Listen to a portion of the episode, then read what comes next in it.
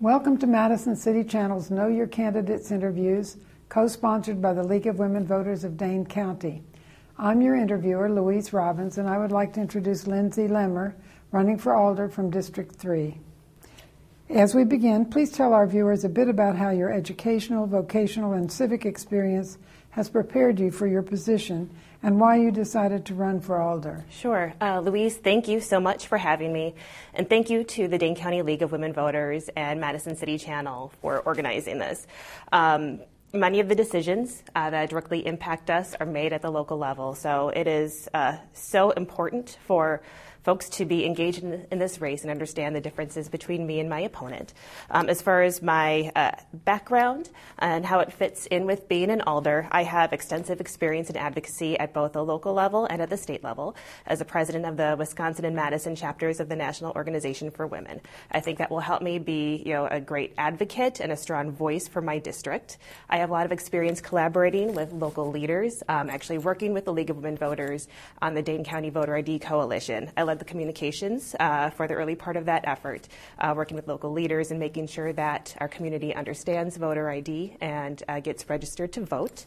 Um, I also have an MBA and extensive experience in strategy, and that would be very beneficial on the Common Council as we face increasingly difficult financial choices. Um, and I have a background of being a strong communicator. I work in communications professionally, and to me, um, being exceptionally responsive to my district, making sure that they know what's happening at the city level, how it impacts them, how to make sure their voice is heard, and making sure that my voice is as reflective of their needs and concerns as possible. That's the most important part of being an alder, and I believe I have the background and the experience to do that effectively.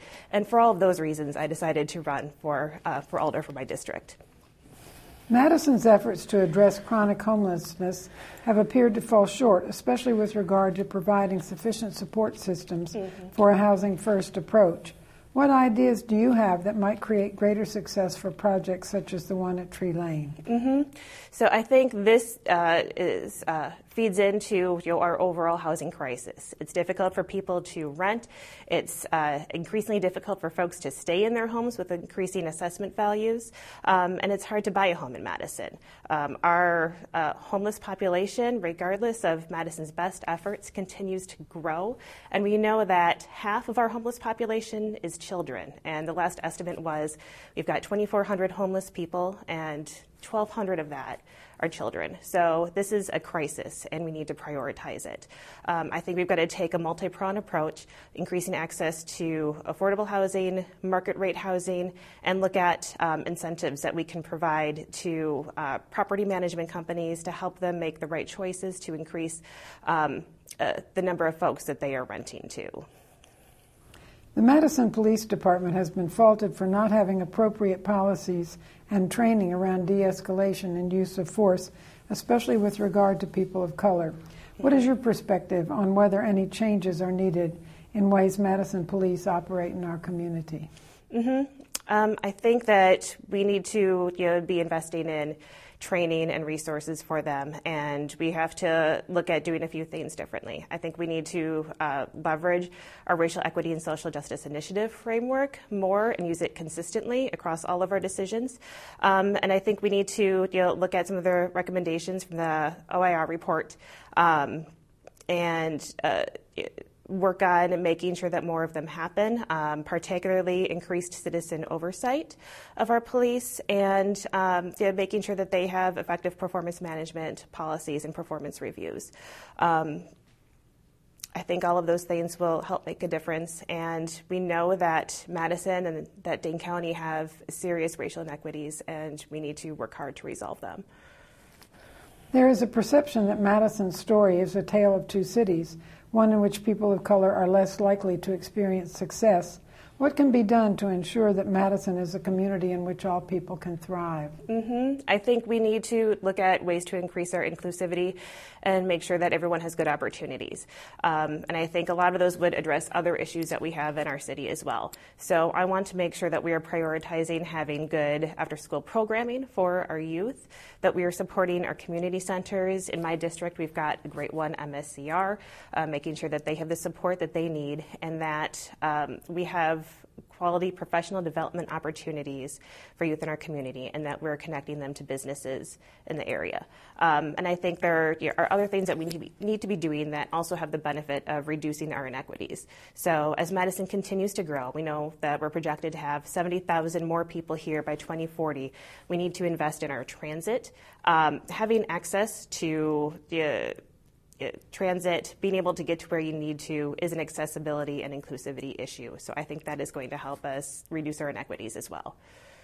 What issue have you identified as being of primary concern to the residents of your district, and how would you approach tackling it? Mm-hmm. Uh, public safety is a concern for many folks in my district, and I think we've got to look at a few different strategies to resolve it. Um, so we need to make sure that we have strong, safe neighborhoods, that um, folks know their neighbors and know when something looks out of place. And I would you know, support you know, facilitating initiatives that help that to happen. Um, we need to look at environmental uh, issues that increase crime. So, making sure that businesses have proper lighting, have cameras, um, those things are going to help us be safer. Um, we do need to make sure that police have the resources that they need and that we have uh, continued positive communication with uh, police, with our community, and with our neighborhood associations. The relationship between the council and the mayor appears at times contentious. Is this a problem? And if so, how would you improve the relationship? Yeah, I think, you know, of course, we need to, you know, express our differences um, in meetings and be respectful about them. I mean, we all have different points of view, and it's important to have that, you know, diversity in perspectives. Um, but I think we need to address them respectfully. Um, I am uh, committed to doing that. I want to make sure that we keep disagreements um, respectful, um, and you know, I aim to have a positive relationship with whomever the mayor is that gets elected. What changes, if any, should be made in how the city approaches major projects such as Judge Doyle Square and the public market? Mm-hmm. So, for Judge Doyle Square, it seems to me um, it, it could have been seen far in advance um, how that was going to go.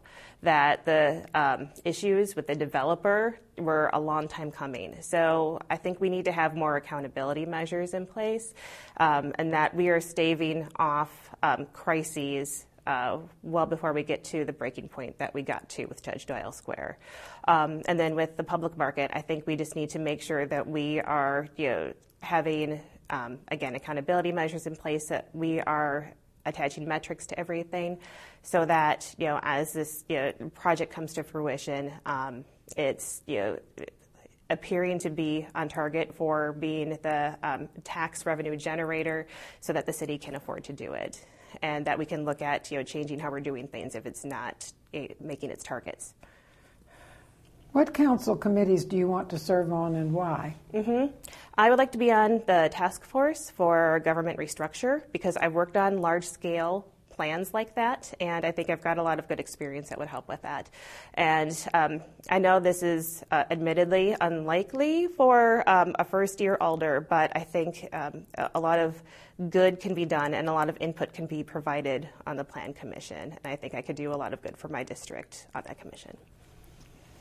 What would you like to say to the viewing audience as we complete this interview? Thank you.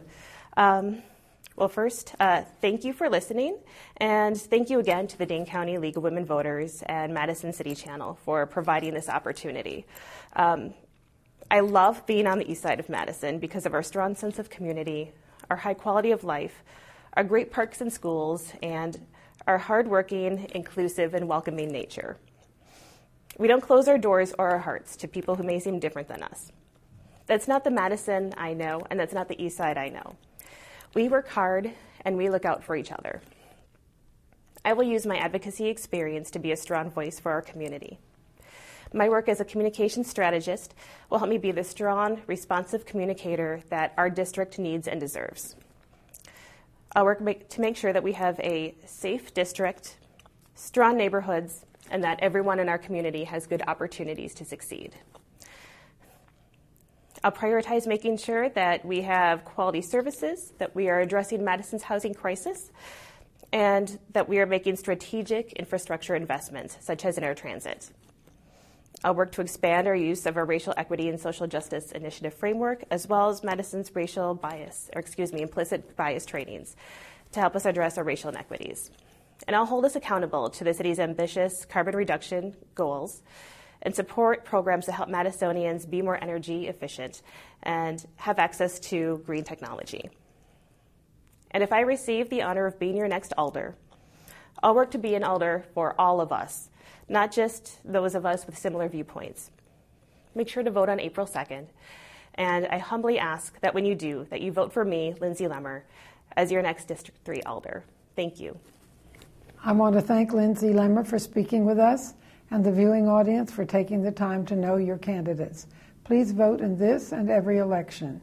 On behalf of Madison City Channel and the League of Women Voters of Dane County, I thank you for joining us.